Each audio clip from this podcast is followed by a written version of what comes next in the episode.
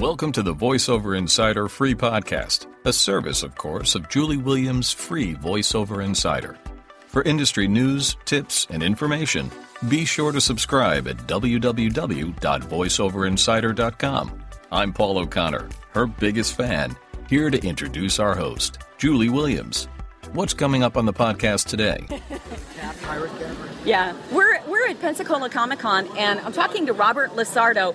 Okay, say it with the accent. Roberto Alfredo Lasardo. Robert Lasardo has been in everything that you can imagine, uh, CSI and um, and movies, and you just name it, he's been in it. But we're typically talking about voiceover. So tell me about Scarface. How was that to, to be the voice in Scarface? Uh, at first, it was intimidating to know that I had been chosen to be a part of that cast. Um, I think it came about because of the popularity of Nip Tuck and my appearance on the show called General Hospital, a daytime soap opera, played a character named Manny Ruiz. And I think those characters, Escobar Gallardo, Manny Ruiz, made quite the impact at that time, and that's when I received the call uh, to do the voiceovers for, for uh, the For video Scarface. for the for the video game Scarface. And uh, yeah, it was just a lot of fun to know that I was, you know, a part of this iconic film, you know, on any level. Because I remember growing up, uh, actually growing up, I remember it was the 1980s that Scarface came out. I remember seeing in the theaters, and it really, Al Pacino's performance, I think, you know, needless to say, I think it made an impact, impact on anybody, everybody who saw the film, I think was affected by not only, you know, the quality of the filmmaking, but also Pacino's performance was just, I don't think anybody had seen anything like that before. It was just amazing. Did you do it in a studio, or did you do a lot at your home studio? Actually, no. I was I went to the studio to do that, um, and uh, it was, know, it was ABC. I'm not sure where it was, but I, yeah, I went to the studio and they put me in a a room that looked like it was built for a like a fallout shelter. You know, a padded cell. Put a microphone in front of me, put headphones on top of me, and I just basically delivered a series of you know lines. I think I played some kind of like drug runner character, gangster type guy, you know, what a shocker, who was, you know, talking to uh, either Tony Montana's character or who was a liaison to one of the drug cartel leaders or something like that. Had you done voiceover before this game? I do it. I do it a lot, especially when I'm in Eastern Europe. I like to do an accent because I feel sometimes I'm still uh, uh, typecast, and I think it's important to get outside the box. Well, tell me in another character, or whatever character you would like. How is it doing voiceover as opposed to on camera? Do you find one uh, more challenging the other, and, and what is difference? The difference?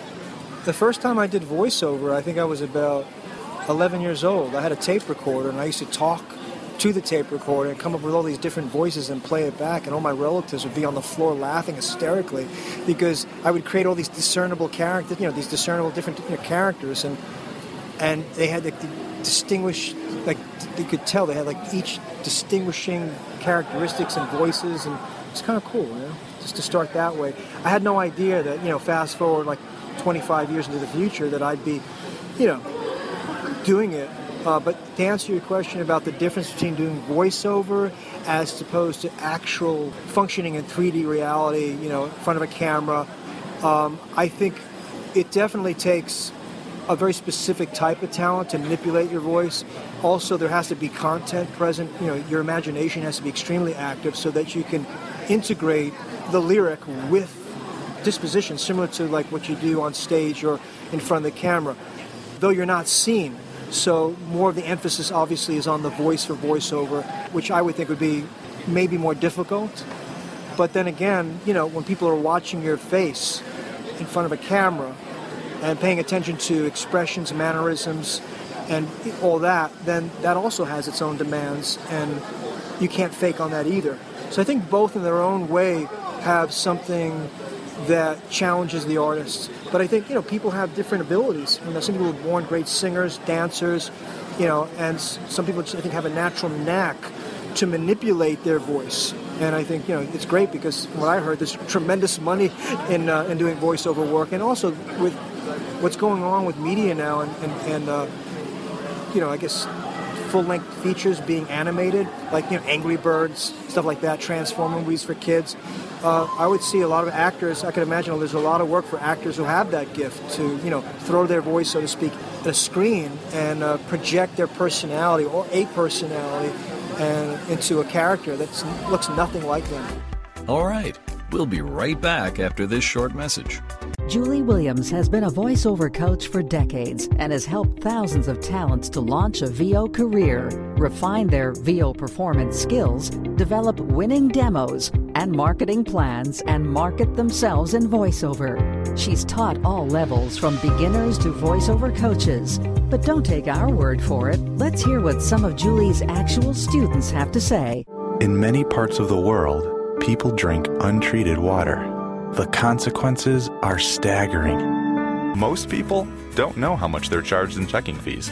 Our customers do because it's zero. Escape into a tropical adventure, perfect for entertaining clients or just having a night out with the family. Um, I'll take the Planet Earth pasta. Rainforest Cafe.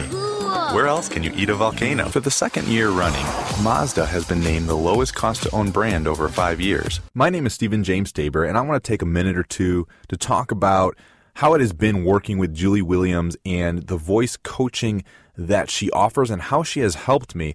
Her approach was totally different than all the other training that I've had. And I ended up doing the private coaching with her. And that was the key word for me the coaching and getting me ready to the point where I can make a demo. I ended up making a demo with her. She did every aspect of that from just the recording to the whole full package and continuing to work with her. She really does come alongside you and helps you learn the voiceover business and helps you to grow in your ability. So I would encourage you, if you haven't checked out Julie Williams, it is definitely time well spent. You can find out more about Julie Williams coaching at juliewilliamscoaches.com or by emailing her directly at julie at juliewilliamscoaches.com. And now, a few final words from Julie and her guest. I was talking to Dave Fennoy earlier about this same thing that a lot of people who are doing animation and characters in video games and stuff, they all grew up doing funny voices. They were yeah. like the class clown and, and doing the things that they would actually get in trouble for doing. Yeah. And then those of us who, like me, I'm more of a storyteller. Right. And I, my voiceovers that I do are more um, narration. You know, and, as a storyteller, not an announcer. But um, but the thought of, for me, of getting into it is kind of like, oh man, the last thing I want to do is how to learn how to make characters. And yet you guys like instinctively grew up doing it. Yeah, well, for me, I think it was maybe others. I don't. I can only speak for myself, but for me, it was a way to escape my surroundings. I think it's a way to kind of check out, probably the healthiest way an individual can check out using the imagination. And so, you know, you you find a way to survive in the world and I think one of the ways is is you know fantasy, and you know the turbulence of the world around you. The stronger the the need to disappear into something that's unreal, but then that becomes the dominant reality because sometimes real life situations are kind of heavy and, and hard to deal with. So, you know, that's where I think people develop this incredible repertoire of characters they can go to because they've investigated throughout their life ways of, of shape-shifting, you know, their, their psyche and putting it other places rather than their immediate surroundings. So I think it's a way of like it's like Halloween, but with the psyche. The costume isn't necessarily something you you, know, you can put on. You know, you can play Halloween, put a play dress up, but when the mind starts to figure out ways to reinvent itself as a personality, that's pretty cool. I mean, you know, psychiatrists, I'm sure, have a field day with that. But I think as an artist, though, it's, it's, it's a necessary rite of passage to work on that part of the mind, the creative center, to be more than what, you, what you're taught to be. Like, you're this. Your name is, you know, you know, Julie, your name is Robert, so you behave like this. But when you break the, the, when you break the, when you tear down the hard drive, so to speak, and reinvent it, and come up with all these other aspects of personality based on influences around you, or just pure imagination, it could be interesting very interesting. So uh, it's kind of like a um, a respite from from who you are, a coping uh, mechanism. I would say that. Yeah, for me, I would say absolutely yes. It is a coping mechanism in a way to live vicariously through someone else rather than who you've been taught you are by others. We're glad you were able to join us today. Feel free to email Julie with any questions at julie at juliewilliamscoaches.com. We'd like to thank our editor, Morning Joy Lynn, who can be reached at morningjoy at voeditor.com. And of course, thank you for listening. Till next time, I'm Paul O'Connor, along with Julie Williams, wishing you prosperity in all you do.